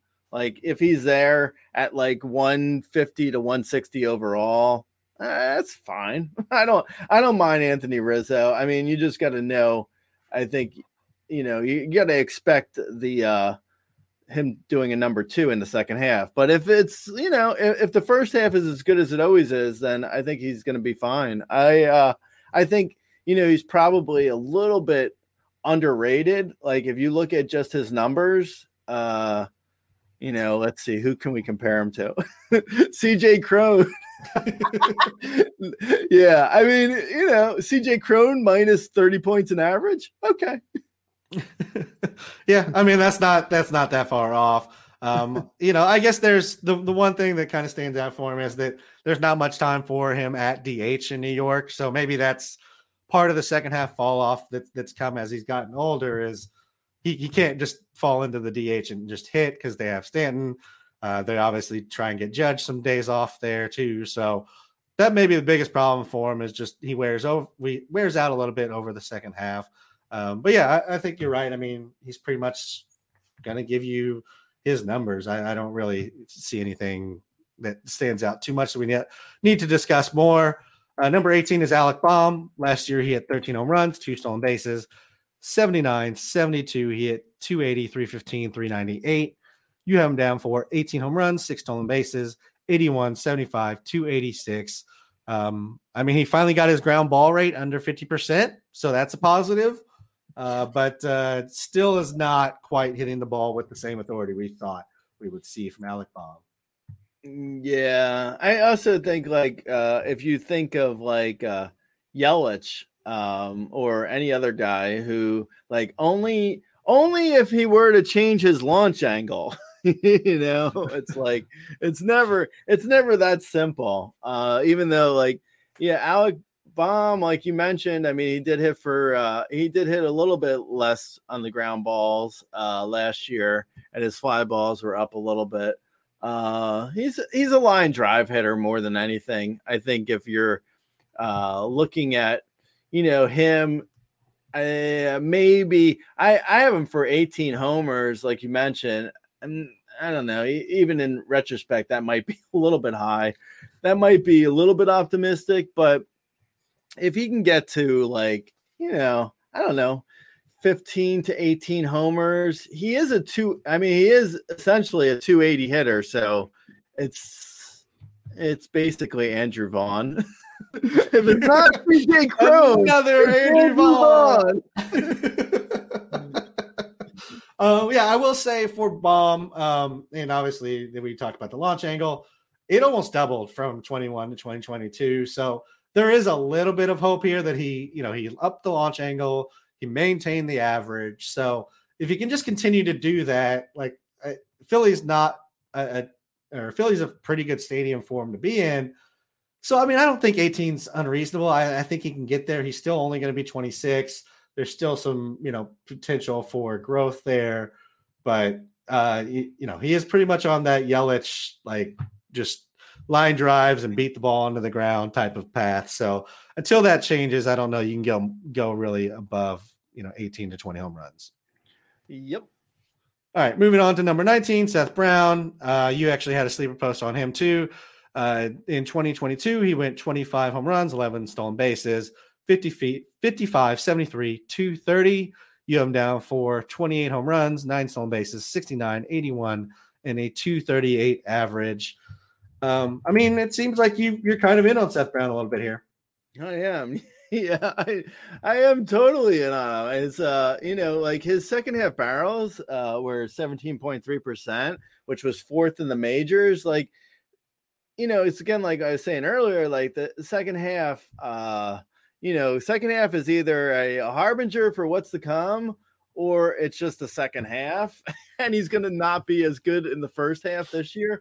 But I mean, he really was like, you know, like it seemed like he was breaking out a little bit and he's not a zero in speed and he's got good power. So if he's able to like, you know, connect the dots and have like a 27 to 30 homer year with like seven to 10 steals, and he only struck out 26% of the time and hit 230 overall. I mean, it's not inconceivable that if all these things were to come together, like I'm not talking about a guy like he's not necessarily like his ADP right now is 205 overall. So he's it's not like you have to pay you don't have to pay a lot to find out. So I like Seth Brown for like his price, uh, where he's going in drafts and what he could potentially do. I think there's really a, a solid chance here for like a breakout that is like on par with Matt Olson. Let's see, I, I was going to compare it. He's way better than CJ Cron and Andrew Vaughn if you're doing a ceiling. He's like a Matt Olson if you're doing a ceiling. yeah, I think that's that's fair. Um, I guess maybe the only concern is you know how long does a breakout at 29 or how often does a breakout at 29 carry over into age 30 season um, but as as the numbers go he was definitely trending in the right direction in the second half. Average came up he took more walks power increased. So everything looked moving in the right direction here in the second half. So i really don't mind taking the shot on seth brown. Uh, we're getting a little bit long here grace. So i'm going to group these next two together because they basically had uh, very solid first halves, and then got traded to San Diego and shit the bed. Um, that is Josh Bell and Brandon Drury. Um, you know, Josh Bell goes to the Nationals now, and Drury goes to the Angels, the West Coast Cubs. Uh, I mean, let's just kind of talk about these two together uh, to, to try and move us along here. Josh Bell goes to the Guardians. Is that what you're or saying? Guardians? Sorry. Yeah, he was uh, Nationals, and then he went to the Guardians this year. Sorry. Right. Yeah, no, that's fine. Um, yeah, no, I don't I don't really like either of them either. so I'll keep it even shorter for you. Awesome. We can move on. yeah, I mean, Josh Bell and uh and Brandon uh, Drury, I, I guess they're going at ADP wise, they're going around 180 for eh, 185 for Josh Bell and 195 for Brandon Drury. So uh, essentially in the same area of ADP as they are in my rankings. But yeah, I don't know. I mean, I'm hoping in, you know, a best case scenario, I already have drafted a corner man and now I'm looking at like either utility or I'm not looking at these guys. so, I mean, maybe, maybe a utility uh, with Josh Bell. I don't know. I I don't trust Brandon Drury is like, I mean, he really feels like just like Anthony Rendon the second going to the Angels. Like, goodbye. Like, I don't see anything coming of that. And Josh Bell did, he does, like, he tends to have these, like, it's interesting too, because watching him swing, like, at least uh, for uh, to my eye, like, it looks like he has like an upper, uh, like an uppercut swing, but he hits the ball very flat uh, and it, he he hits a lot of ground balls. Like Josh Bell is surprisingly never mentioned in the uh, Christian Yelich conversation, but Josh Bell doesn't hit many fly balls either. So him in Cleveland not hitting fly balls, eh, nah. not great. I don't know. I mean, he's also maybe because uh like when he does hit uh lefty maybe he maybe the shift uh, ending helps him a little bit, but I don't know. I'm not I'm not a huge fan of either either of these guys. Yeah, I feel like Josh Bell is the guy you're like you take if you've just completely forgot about the position. You're like, oh my god, somebody please give me an acceptable season. Um, And then Drury, you're you're Drury, you're taking here because he has three three position eligibility. That's that's why you're taking him here. You're not necessarily taking him to get the same numbers he gave you last year. He gets first, second, and third eligibility. So like that's why you're taking him at this point. Um, number 22 is Joey Meneses. Uh, last year in 56 games, he hit 13 home runs, one stolen base, 33, 34. He hit 324, 367, 563. Uh, crazy, crazy numbers in 56 games. In tri- AAA last year, in 96 games, he had 20 home runs, a stolen base, 51, 64, and he hit 286. Uh, you have him down for 20 home runs, two stolen bases, 68, 74, 261 here. Uh, this is a guy that I'm probably taking a shot on before like any of the last guys we've talked about, other than maybe Seth Brown, just because I feel like Joey has has some untapped upside that like we haven't seen since we talked about like I don't know if Ryan Mountcastle got traded. Like, yeah, I mean Joey Joey's got his Menzies is not like I don't know. I I don't see it. I don't I don't see honestly. I mean you hey, more power to you if you draft him and he and he does what he's supposed to do. But I was kind of I was kind of surprised when I saw him being drafted even as high as he was. Uh, I I feel like if you were to give you uh, a a name and a scenario of who I think he is, uh, think Luke Voit coming out of the 2020 season. Like, yeah, I mean, he had a good 60 games. Joey Menez, Joey Menzies had a good 60 games. I mean, I don't know. I mean, he didn't even have a good he didn't even have as good as 60 games as Luke Voit had in 2020, but I mean, he had a good 60 games. I don't know. I I don't really and he's he's such a quad A player. I feel like he's not really very good. I mean, he feels like a guy who like Uh, this time next year, people were going to be like, "Hey, remember Joey Menzies?" like, I just don't see him doing anything this year. Like, I don't know. I'm not. I'm not in. Good luck to you, though, if you are. that's that's completely fair. I mean, he is a 30 year old. I just kind of railed on Seth Brown for being the kind of the same thing, but that's kind of the group I, I'm sticking him in with is like the Seth Brown 30 year old breakout group because that's where he belongs. Um, I, I, will say if he qualified, he didn't qualify because he only played 60 or 56 games. If he qualified, he would have been 79th in barrel rate, 39th in hard hit, and 30th in average exit velocity. Um, in your article or in this article, the first baseman article, you compared him to Luke Voit. And my big dis- difference between them is Luke Voit was going as a top 10 first baseman. Uh, you can get you can get Joey like around 200 ADP. So there's just a lot less risk than what we saw with Luke Voit. Uh, okay. that's uh, that's the upside there. Uh, Luis Arraez Arraez uh, comes in at 23. He's first base, second base eligibility. He's moving to the Marlins. Last year, he had eight home runs, four stolen bases. He had 316, 375, 420. You have him down for seven home runs, five stolen bases, uh, 93, 53, 312. Uh, look, it's Freddie Freeman, but 180 picks later. Yes, that's exactly right. even even if you were to say to Luis Urias, uh, "Hey, eh, you're kind of like Freddie Freeman," he'd be like, "Am I?" I don't think so. oh, hola! I think you loco. I, I would I would be very surprised if he would agree with you, unless he really thought a lot of himself. um, yeah, I mean, he is like he's just an average bet, really. Like if you're, you know, if if you are really hurting an average and you're like, I have to get a utility guy who can hit 315 then I, you know, and if Jeff McNeil's off the board, I guess you can try Luis Urias. But yeah, I'm I'm not. Uh, in general, I'm not a guy who usually drafts uh, uh, guys who are only good in one category, and that category being average.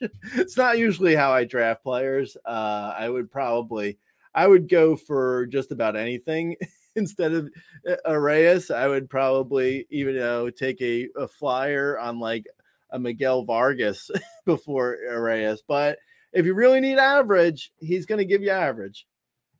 Yeah, I, I actually kind of like Arraez a little bit more than it sounds like you do. Um, he does give you average. He's also going to sit at the top of the Marlins lineup. So I just like he's going to give you runs, he's going to give you average.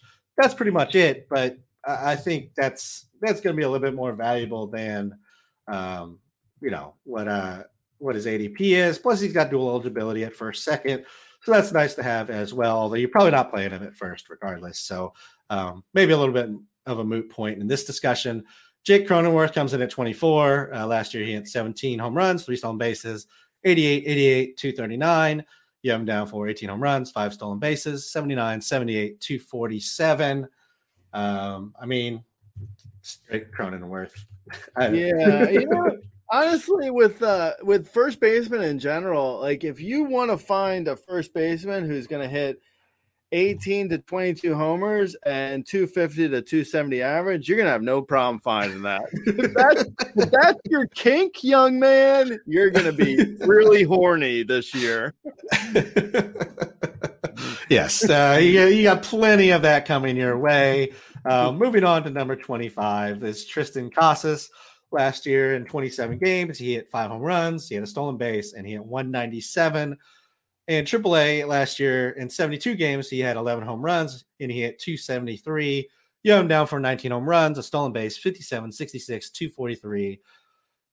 I will say on Casas, he's always been considered kind of a top prospect. Uh, you know, people were clamoring for him to come up and play first base base last year for Boston.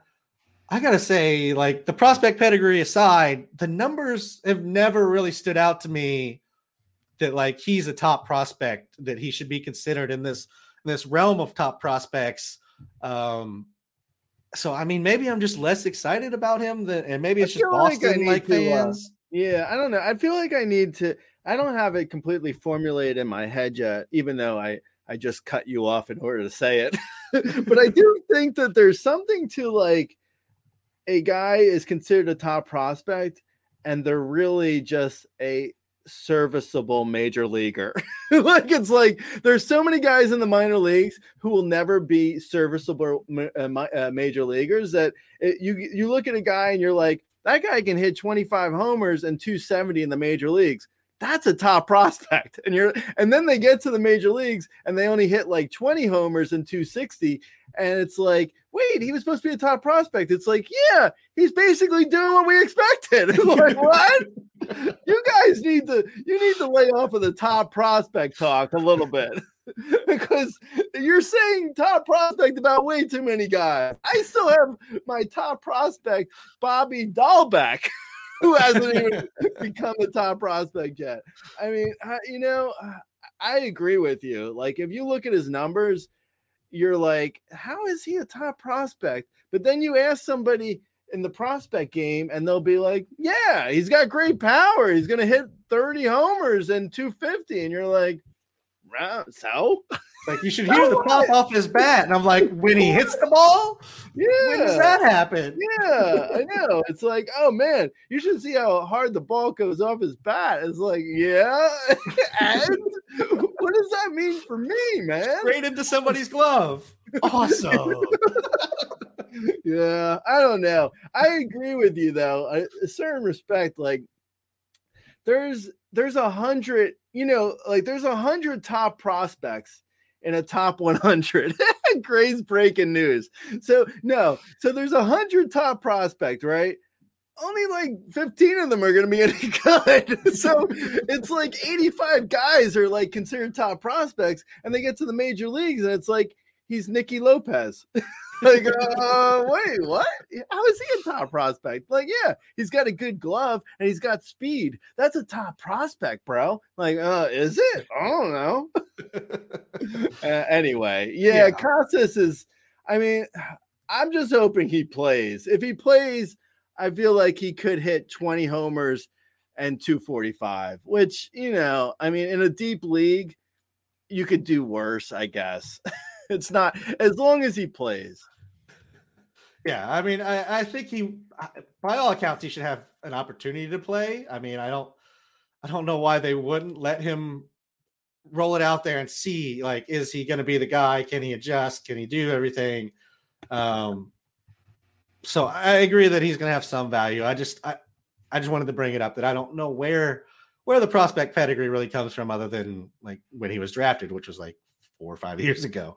Um, yeah, well, you got to consider the prospect pedigree, uh, pedigree is like there's uh, there's people making you know making their bread and butter on uh, saying prospects are going to be good and they have to say at least 100 of them 100 of them aren't going to be good so you know it's like if 85% of them are wrong yeah i mean vlad guerrero jr is going to be good yeah no shit bro but is Triston Casas going to be good that's what i really want to know you don't got to tell me the top five guys are good. You got to tell me if guy number 78 is going to be like right, exactly. average major leaguer or like a below. going to be good. How good will number 78 be?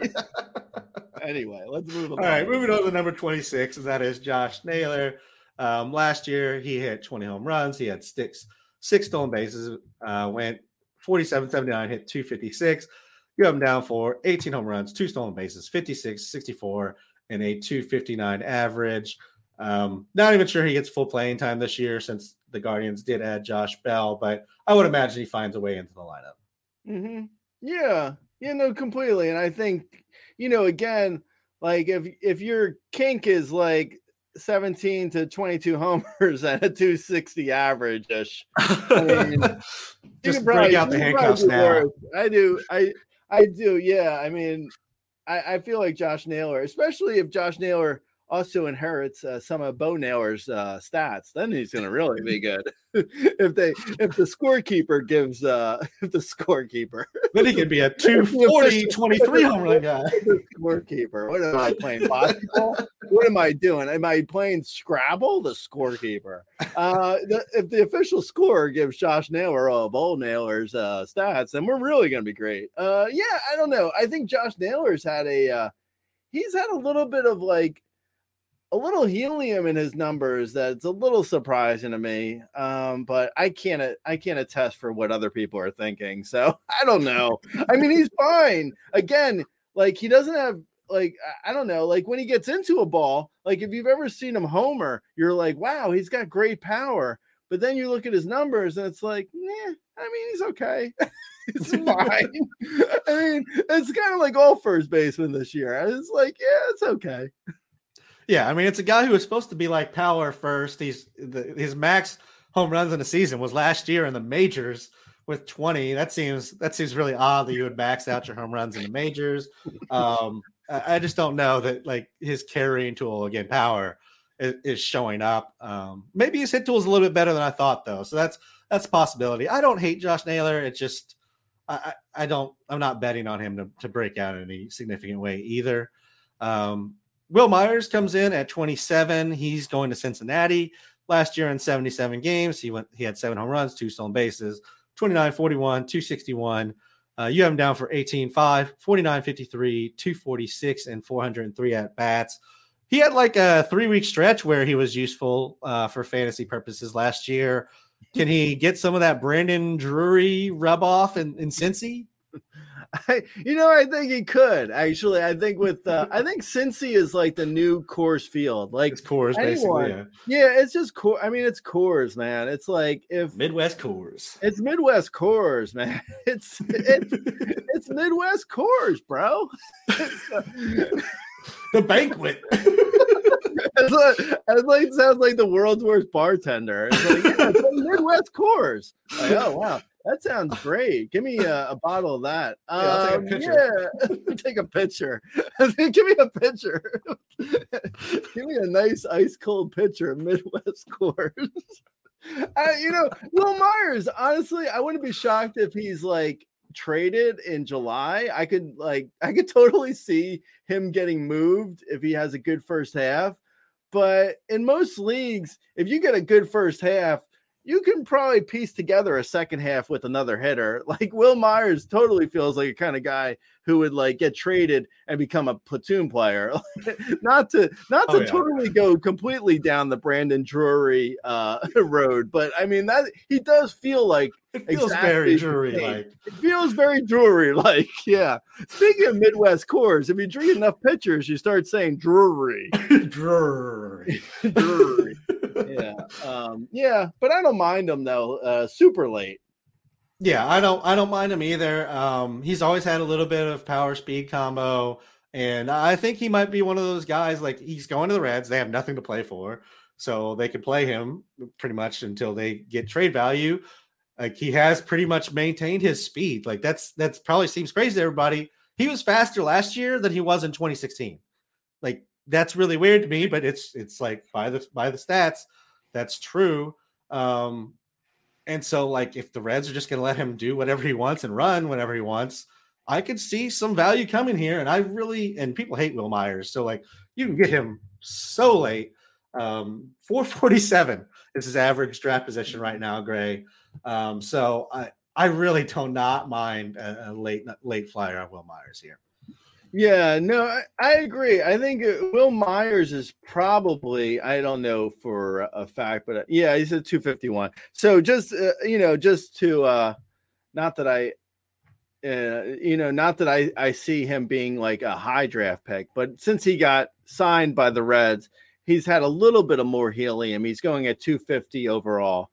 Um, I would draft him at 250 overall, though. I mean, if he's there, I would, I would, I like, I don't, I never liked Will, or actually, I haven't liked Wil Myers in like eight years. Speaking of guys with top prospect pedigree, everyone loved Wil Myers. Like, oh, Wil Myers gonna be an, uh, he's gonna be like a top 10 player. Oh, what happened there, guys?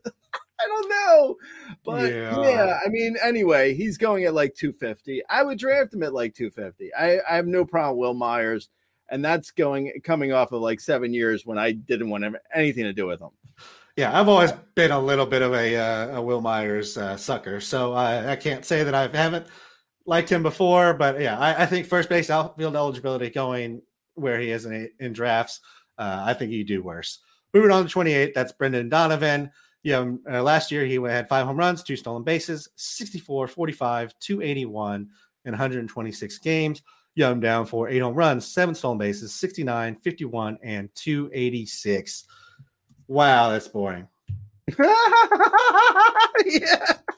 Yeah, it's not great, I guess. I like, uh, you know, I, I think honestly, I think Brandon, uh, uh, Rod, I think Brandon, he's going much later, by the way. Donovan's going later in drafts, at least, um, than I have him ranked.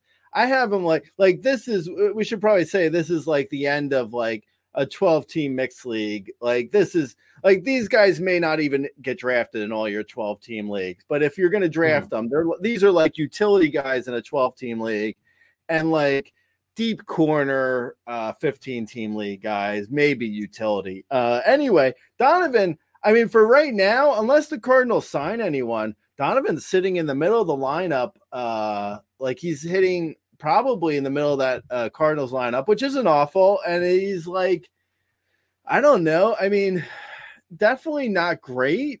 I mean, not not amazing, but he's got a good hit tool. Like, I wouldn't be shocked to see him hit like, you know, I mean, he could surprise. I have him for 286, which is maybe a little bit high, but yeah, I mean, he's got a little bit of power, very little, the, when I say little, when I say little, it's really emphasizing on the little. He's got a little bit of power, a little bit of speed, and he hits for a good average. In the middle of a Cardinals lineup, you can probably do worse if he's getting anywhere close to 470 at bats. Uh, he's the kind of guy who, in deeper leagues, you set him and forget him if he's in the, if he's in the Cardinals lineup and you just let him go out there at, at like you know corner or he's got a lot of eligibility too. I want to say he's got like corner and MI. Um, so he can probably play and outfield as well. So he could probably play all over. Yeah, I mean, uh, I'm kind of trying to defend my rank. I, I, think he's, but I, I think he's probably going to be ranked like at the, on the player rater. If he gets 470 at bats, he's not going to be much worse than a top 30 outfield, uh, excuse me, first baseman. Uh, yeah, I mean, I suppose, I suppose so. Uh, by maybe by default falling in there. I think the biggest reason to draft him is the positional eligibility. So if you want that, that's fine. Um, I'm also a little bit worried because like Cardinals players that come out of nowhere and put up a solid season don't have a great track record of like repeating said good Why are, season. you, why are you talking shit about Edmundo Sosa? so that's always hanging in the back of my mind. Like if he goes from How 280 to dare like you? How dare you talk about Aledmys Diaz? that's my concern. All right, 29 uh, is a guy that I like uh, that I'm probably going to draft everywhere because I've always liked him, and that's Alex Kirilloff. In 45 games last year, he hit three home runs. He hit 250, 290, 361. Uh, in AAA last year, he had 10 home runs with a 359, 465, 641 slash line. Uh, you have him down this year for 19 home runs, three stolen bases, 57, 62, and 261. I, this is a guy that I am hanging on to just the prospect pedigree, and I'm hoping it turns over because he's never been healthy. Like he can't stay healthy to get me a full season so he can do it. But I, I think it's coming. I, it's coming, Ray. Oh man, when you said prospect pedigree, I was just like, I couldn't hold it in anymore. I had to laugh. Yeah, he's another guy that's like, oh yeah, he's gonna be a uh, he's gonna be a star in the major leagues. I mean, maybe, may, maybe he'll stay healthy and and be and and hit well or hit as well as people thought he was going to. Because yeah, I mean, he does supposedly have a good hit tool and power, but no speed. Um, he may not be completely different than Andrew Vaughn. the other top prospect that we keep talking about. Yeah, yeah, yeah. We'll see. I guess. fair enough. Fair enough. Um, uh, so yeah, we'll uh, we'll wait and see on Alex Kirilloff. Again, I, am willing to go in on him. It's it's been more injuries than him not performing to this point. So hoping he gets his chance, stays healthy. Up next is number 30, and that's Juan Yepez. Last year, he had 12 home runs, hit 253, 296, 447 in AAA last year in 50 games. He had 16 home runs and 277. You have him down for 16 home runs, 49, 56, and a 262 average. I don't know. It, it kind of feels like this is the, the Cardinals guy that we've all decided is is not for real among the group of them. Like Nootbaar, like Lars Nootbaar, people are love like Brendan Donovan. I mean, people aren't really in, in love with him, but like oh, yeah, he's gonna do what he's gonna do. Like Juan so Yepez right. is the one oh, everybody's like, nah. Totally. Yeah, no, completely. like everyone's like Lars Nootbaar. Oh yeah, he's gonna be good. Like what? uh, wait, what? Yeah, he's, he's the one that's gonna be good. Juan Yepez not gonna be good. But what? Like yeah, man, you're right. I don't know why that is either. Because you look at Juan Yepez and you're like, well, in 76 games, uh, I mean, he had more homers than say Vinny Pasquantino. he, he hit more homers than him in essentially the same number of games. He has a really good uh, contact rate. Like he doesn't strike out a ton. He was like, you know, he's a late bloomer, obviously. Uh, yeah, I mean, I don't see why everyone's decided Yepez is going to be the one that's going to be bad. I don't know. I, I could totally. I mean, I, I, mean, for his price, I'm not saying like I'm drafting him in like the the top 200, but for his price, I I have no problem with Juan Yepez at like 270. You know, right now his ADP is 307. You know, when you're this late you know the difference between 270 and 307 really isn't that big of a difference um unlike the difference i was saying earlier with like Lowe and uh uh olson. Uh yeah i i think yepez at 275 like grab him and see what happens. As long as he's still in the lineup with the cardinals and right now he's penciled in as a starter. If he gets 450 plus at bats I got no problem taking him at like you know a, a late as a corner man or a utility like super late in a deep league yeah and uh he's, he'll start the season with first base outfield he could potentially get third base because they use him there whenever they want to get Arenado a day off or stick Arenado on the DH. So um, he's going to have dual eligibility as well. I really don't mind taking Yepez here. Um, I, I, feel like he had just as good a quality at bats maybe I think he had the best quality at bats among like those three, you know, the three Cardinals players we're referencing here. So uh, if anything, I think there's a little bit of room for him to move up in the lineup above, you know, a Brendan Donovan, above a Lars Nootbaar. And if Tyler O'Neill doesn't get his shit together, he, he can move up above Tyler O'Neill even. Um, yeah, he could be like he could slot in like he's a like a cleanup hitter type at uh, a bat, so he could slot in at like you know uh, right below uh, Arenado or something. Well, they yeah. they hit from the they hit from the same side of plate, but like you know maybe six in the order, uh, someone hitting between Arenado and him. But yeah, I mean, I I like Yepez a lot. I'm surprised that no one's really like it doesn't seem like it. At least people are interested in him in drafts. Yeah, I, I agree. I have like I there's been no fight for him for me to get him very late. Um, so great, we're here. We've gone really late, really long here on the first baseman. No surprise there. Uh, we're at 31. Let's let's talk about this. I'm just gonna name the next tier. Let's talk about maybe one of these guys, and then we'll pick a late guy. Uh, in this next tier is Lourdes Gurriel Jr. at 31, Trey Mancini at 32, Luke Voit at 33, Yandy Diaz at 34, Jared Walsh at 35, Wilmer Flores at 36, and Joey Votto at 37. I mean, among this group, who are you most likely to, to maybe take the shot on here?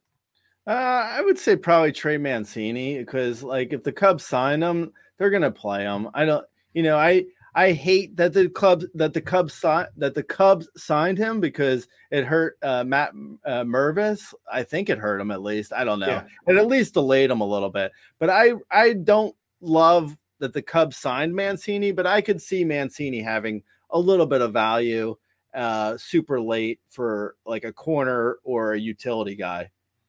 Yep. Again, if you love a 20 to 25 home run, 240, 250 guy, whoo, they are in high availability here. um, but uh, to the to that point, you also like if you're gonna take a guy in like the top 150 and he's gonna give you 240, 20 home runs, maybe you just wait it out. Maybe you just wait it out and grab a couple of these late guys and see which one of them pans out to be that.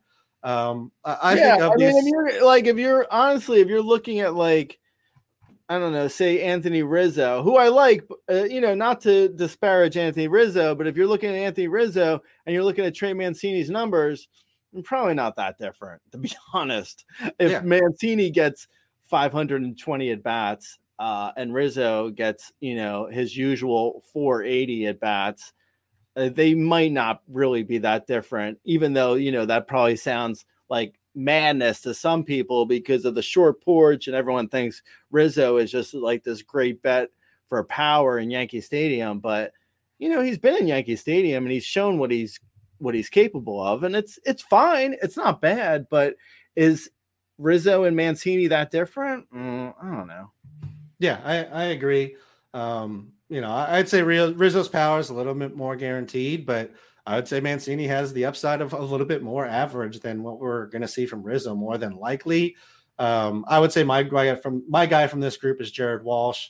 Um, you know, he's he's going to be 29 in, in 2021. He had a 29 home run season. Now, this this may be like the dead ball just killed Jared Walsh, and he just never hit the ball with that much authority. You know, actually, it's interesting. I had a I had lunch with a uh, a doctor. This is it sounds it sounds like the beginning of a joke. I, I, really I really did have lunch with a doctor uh, who um, who is familiar with the uh, the TO the TOS surgery, thoracic outlet uh, surgery, and he says it probably is like one of the worst surgeries a baseball player can have.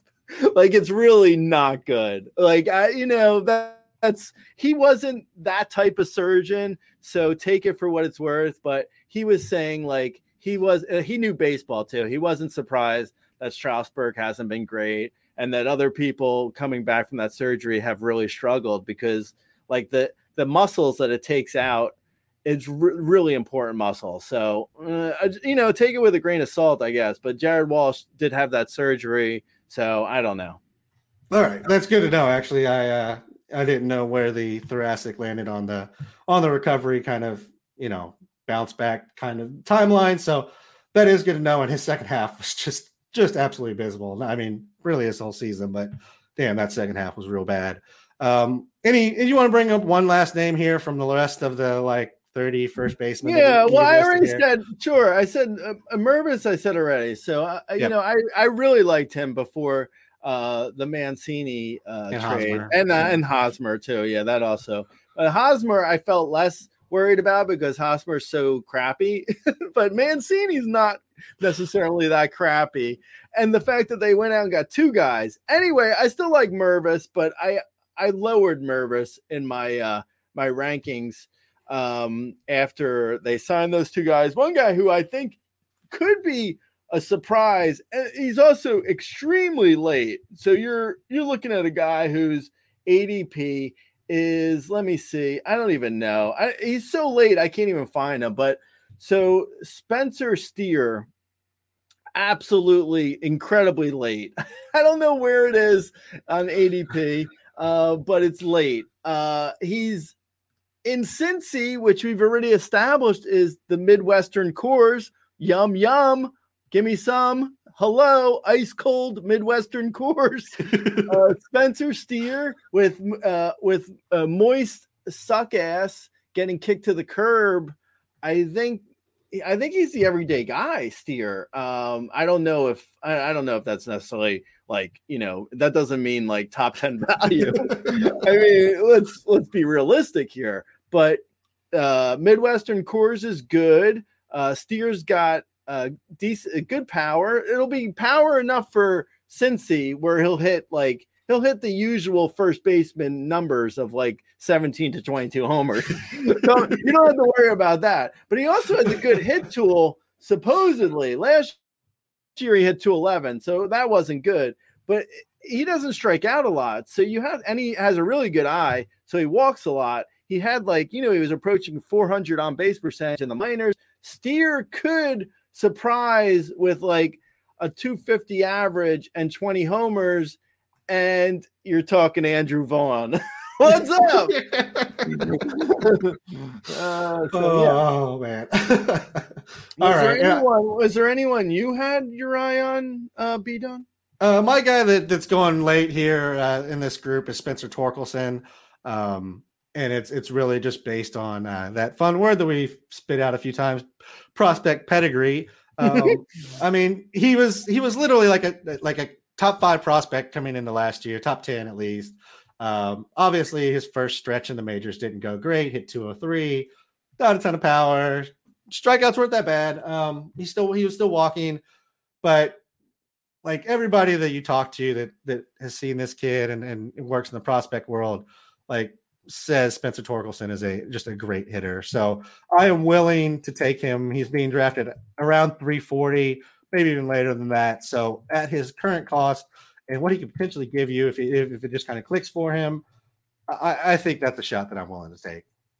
Yeah, well, all right. You know who else they say uh, is a great prospect is Jonathan Aranda. I don't know what happened to him. You know who else they really like? Vidal Bruján, huh? People are really talking that guy up. Uh, yeah. So uh, Torkelson for me is yes because of his price, and I agree that I'm willing to give him one more chance. So very late, the two Spencers, Steer and Torkelson.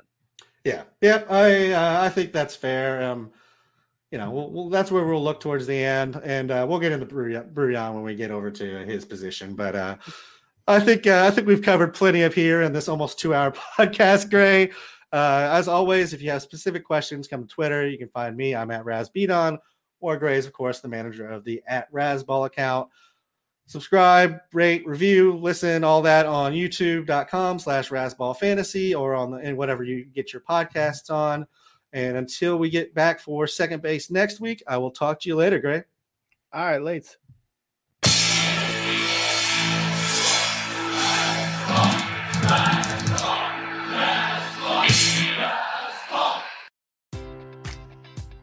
Enjoy all your favorite sports like never before at BetMGM. Sign up using code CHAMPION and receive up to $1,500 back in bonus bets if you don't win your first bet. When you register with BetMGM, you'll get instant access to a variety of parlay selection features, live betting options, and the best daily promotions in the business. And with BetMGM at your fingertips, every play and every game matters more than ever. Remember to use code CHAMPION and receive up to $1,500 back in bonus bets if you don't win your first bet. Place your money line, prop, or parlay bets with the king of sportsbooks today. BetMGM and GameSense remind you to play responsibly. See BetMGM.com for terms. 21 plus only. Virginia only. New customer offer. Subject to eligibility requirements. Rewards are non withdrawable bonus bets that expire in seven days. Gambling problem? Call 1 800 Gambler. Promotion. Promotional offer not available in Washington, D.C.